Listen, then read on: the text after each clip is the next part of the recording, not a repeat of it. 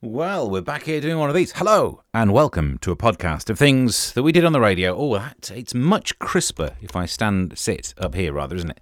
Down here on the mic's a bit mufflier. Some good posture. There we go. Lesson one in today's podcast. Always broad- broadcast with good posture. Even though it's radio, even though no one can see what you are wearing or lack of. Hey, look at this. Yeah, you don't even know what that was.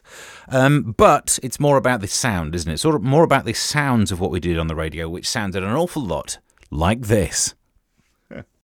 Welcome along. How have you been? What have you been up to? It, that's not the phone in. That would be a dull one again, wouldn't it? No.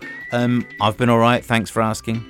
Mainly just childcare. I've um, not even managed to get out for many runs these days. The good thing about having a little baby, he's nearly eight months old. Plenty of runs involved there. I'm, I'm getting the steps in, just trying to catch up with him these days. Um, on the show today, here's what we're looking at. I've got my piece of paper. Look, there's a lot of concern about the cost of Christmas. I think by the end of today's two hour radio showathon, we will have found ways to try and make Christmas less painful for you. Eh? I'm like Martin Lewis, but with less hair, less money, less career pro. Right, why do you even start listing them? Strictly Watch returns. We've got a thing about what's that one? Trim. Don't know what trim. I'll, find, I'll work out what trim's got to do with anything. And uh, oh, Nando's. Nando's news coming your way soon. Today's episode of Strictly Watch. Strictly watch. Strictly watch. Caveat still in place. I don't watch it. But in the news, Paralympic swimming champion Ellie Simmonds says that her time on Strictly has been life changing as she became the latest contestant to be eliminated. Now, here's my only beef with this. I'm sure it's really good to be on Strictly. I'll never find out. Let's be honest, my level of fame is. I don't have one. I think you know if you're famous if you, this is really moribund and gross, but I always realise, you know, if, if an accident happens on the M25, would I be reported as TV Stephen Allen dies in car crash or just bloke in his 40s? Uh, It's bloke in his 40s, isn't it? That's that's all it is. That's, I'm aware of that now. That's fine. I've, I've made my peace with the lack of a career, but we're not talking about me. If I went on Strictly, it would be the highlight of my life. But this is Ellie we're talking about. So winning Strictly might be even better. But you're an Olympian. Surely to goodness. When you get home and you got like, oh yeah, I did some dancing for a while, and also a gold medal. I know she's probably just being nice, but just to put it in context, being eliminated from Strictly, you can cheer yourself up by going like, yeah, but I'm just better than everyone else. I've got gold medals. So you seen gold medals? They mean I'm better than everyone else. And that's today's Strictly watch. Strictly watch. There's a lot of worry about how much things cost these days with inflation and cost of living crisis and all of those phrases. So much so that we even made this. It costs how much? It's a good question. And we're talking about Christmas today. Here's the news article. Skint Brits are concerned about the cost of Christmas this year. I mean, every year, if I'm brutally honest. But more than 8 in 10 are already preparing to scale down festivities. Budget watching families are already shopping early to pick up a bargain. That's what I do. Make sure you get your turkey now, not frosted, not frozen. Just get a normal turkey, then it goes off, and then you don't have to worry about cooking it, and you save on the electricity. That's one. Put that on the list. That's actually not as stupid as I thought. A survey by the post office found that one in six is planning to create homemade gifts as well to save a few pennies. Look, we can do that on the show today. Budget Christmas. How can we make things cheaper at Christmas? You must have some ideas, some money saving tips, ways of trying to get stuff on the cheap, you know. Um, not having any friends, that's how I do it, so that I don't have to worry about buying them gifts. So you can add more to the list if you'd like. Tweet at Mr. Stephen Allen, and we'll find ways of making this. I'm like Martin Lewis again, I keep saying this. Money saving expert all over here. And that's today's. It costs how much? Making the world a better place, Martin. Jane was asking, Am I going to do I'm a Celebrity, Get Me Out of Here watch? You're right, I don't watch that either, so I could. But the only reason I did Strictly is because I kind of know someone in it. Do I know anyone in? I don't know who's in the jungle this year. Who's in the jungle? I know Matt, whatever his name is, Hancock. Don't know him. Wouldn't really. It'd be okay not doing. to be fair. I know Lembit Opik, but he was in years ago. But I, I met and I now know and have the phone number for, in case you need it, Lembit Opik. You don't need it, but so I know him. And, um, have a look to see if there's any celebs in there. The odds of me knowing another celeb is fairly thin, isn't it? So no, we're not doing that today on the show. We're trying to make Christmas cheaper. Thanks to for your suggestions. Simon says that uh, if you want to make if you want to make Christmas cheaper, why don't instead of using normal crackers, use Jacob cream crackers? Because they work out cheaper per item and they still make a noise. Yeah, a little uh, snap instead of a pop. We're only missing one more and have a nice breakfast. Mick says buy really bad gifts and then they take them back and get the money for it. Oh, it's, but you don't get the money back, do you? Or is that how you do it? Either, either way, all good suggestions. Ways to make Christmas cheaper, please. A short one on this one. Uh, it's entertainment news, but Larry isn't around today. Christine McGuinness, you know the lady who was married to, was it? Um, Patrick, what's his name? Paddy. Paddy McGuinness. Oh, the clue was in the question, wasn't it, really? it's been a long day. But he, apparently, they split up. I can't remember what it was. Did he do something? Someone did something. They split up. And in the papers, it says Christine McGuinness hints that she's back on the search for romance after splitting from hubby Paddy. 34 year old model. Oh, hello.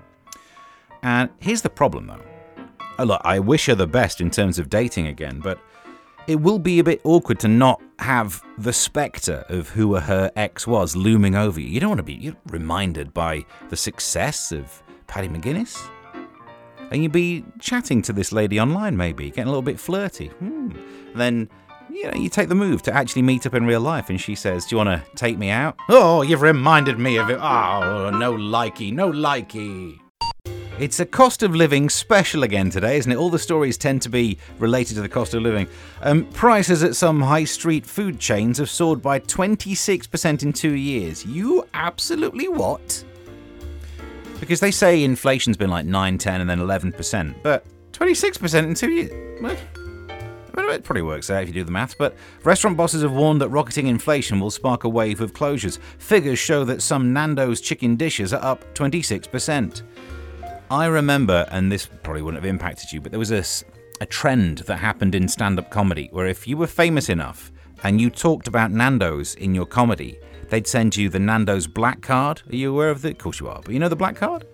Where you get to eat there for free. It's probably only so many times a week or a month or something. I never got one, of course I didn't nowhere near famous enough. But I mean, it's worth another try, isn't it? Yeah, I wrote some jokes about Nando's in the old days. Uh, can't remember them now, but if I do them on radio, maybe maybe they'll send me a black card and I can afford food. Um, so, w- what do you call a martial arts that your grandmother does? Nando. Is that any, no any good?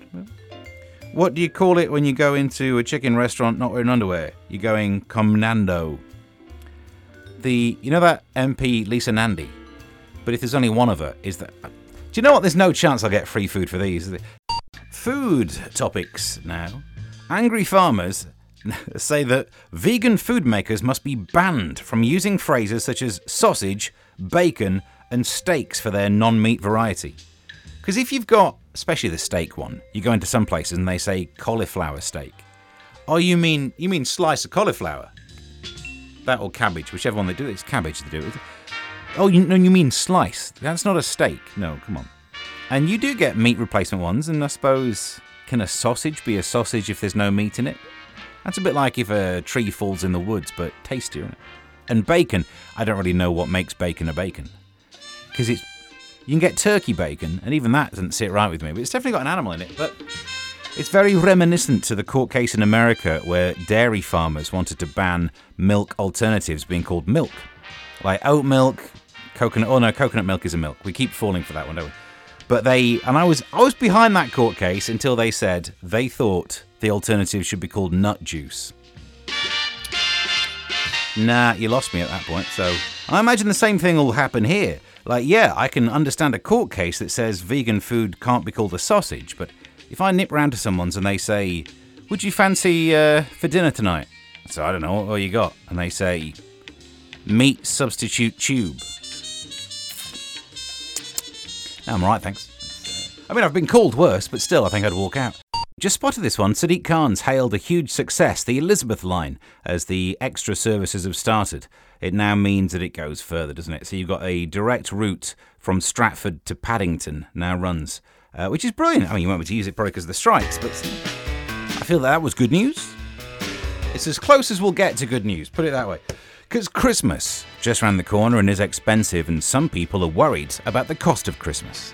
That's why we are having a go at doing cheaper Christmas. We're doing your money saving tips. John gets in touch with a voice note. You can tweet me at Mr. Stephen Allen. What you got for us, John?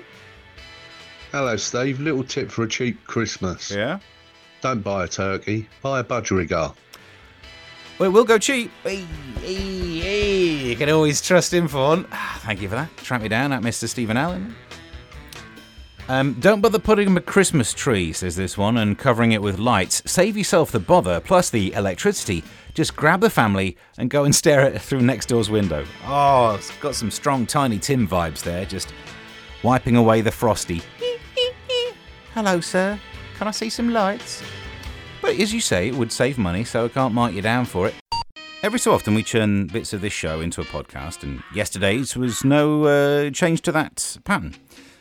But at the start of it, in the introduction, because I'd just been chewing some gum, and I was saying, look, if you could, if you could smell what it's like in the studio because of the freshness of my breath, oh man, you'd have been you'd have been up against that speaker, lapping away at it.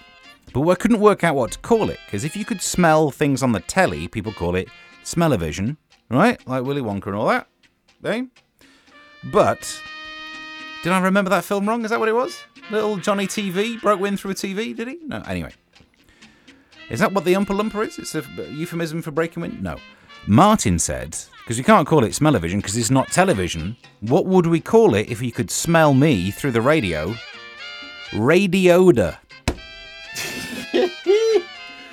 We're working on it. I've got my top scientists trying to find a way for you to be able to smell. It might be scratch and sniff at some point. We'll do a thing where you can smell me because my breath is very fresh. Obviously, got a nearly eight month old kid. The rest of me stinks. Not had a shower in weeks, but the breath, pretty good. That's your podcast done for another day. What day is it today? Oh yeah, there is another one. I'm you know really losing track of things. There was some podcast only material. There was something that I thought I'd never get away with doing on the uh, on the thing. Oh, here it is. That oh, I see why.